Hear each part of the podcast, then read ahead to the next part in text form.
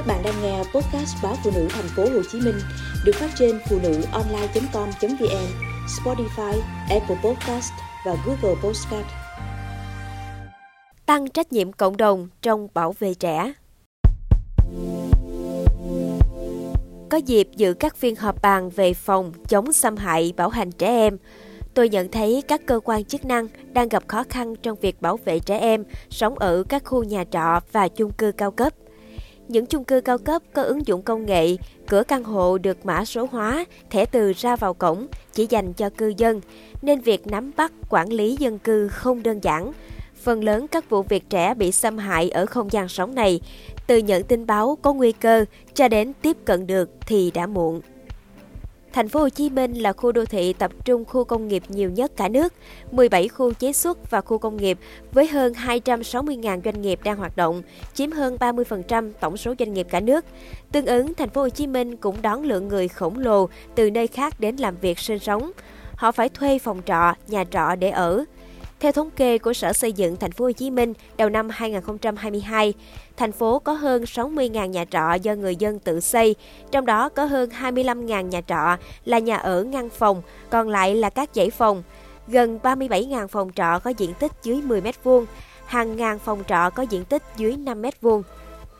Không chỉ hạ tầng khu nhà trọ thiếu an toàn, thiếu sân chơi cho trẻ, mà việc tiếp cận người dân trong không gian sống đó của cơ quan chức năng cũng không dễ.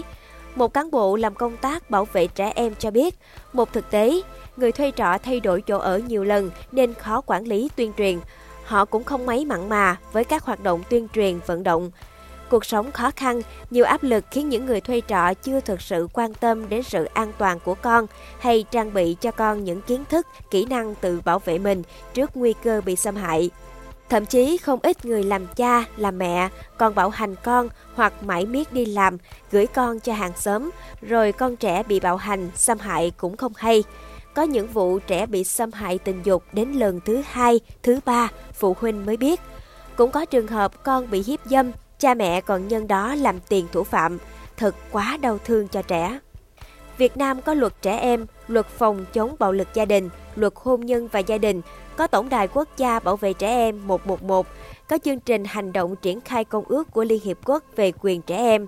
Với đặc thù dân cư, Thành phố Hồ Chí Minh có thêm nhiều phương án như bổ sung 5 tổng đài tiếp nhận thông tin về trẻ em, trong đó có đường dây khẩn 0913 159315 của Báo Phụ Nữ Thành phố Hồ Chí Minh.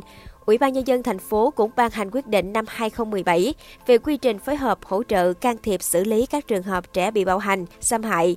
Các đoàn thể cũng có giải pháp riêng như thành lập câu lạc bộ nam giới tiên phong bình đẳng giới, lập các câu lạc bộ nữ chủ nhà trọ, chi hội nữ công nhân nhà trọ. Thế nhưng tính hiệu quả, tính khả thi của các điều luật, các chương trình vận động trong thực tiễn cuộc sống còn nhiều hạn chế, chưa như mong đợi. Triển khai nghị quyết của Đảng bộ Thành phố Hồ Chí Minh nhiệm kỳ 2020-2025, Ủy ban Nhân dân Thành phố Hồ Chí Minh đã đề ra chỉ tiêu xây mới 35.000 nhà ở xã hội, nhà lưu trú công nhân trong giai đoạn này.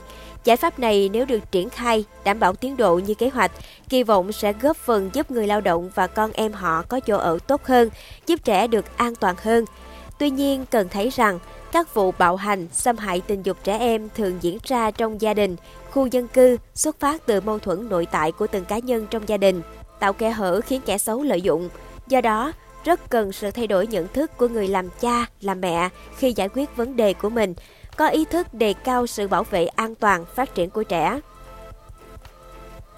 Việc phát huy trách nhiệm cộng đồng, trách nhiệm từng cá nhân trong từng khu nhà trọ, xóm trọ, cộng đồng dân cư, biết quan tâm, giúp đỡ, nhắc nhở nhau không được dung dưỡng, cho qua những hành vi sai trái, tổn hại đến trẻ, có lẽ là giải pháp dễ thực hiện nhất, kịp thời nhất khi mọi người cùng ý thức, tấm lòng chung, bảo vệ trẻ. Và điều quan trọng nữa là trẻ em cần được sống trong những ngôi nhà đảm bảo nhu cầu cơ bản, trong môi trường an toàn, văn minh, được học hành và hưởng đầy đủ các điều kiện tốt để phát triển. Đó là nhiệm vụ của tất cả chúng ta.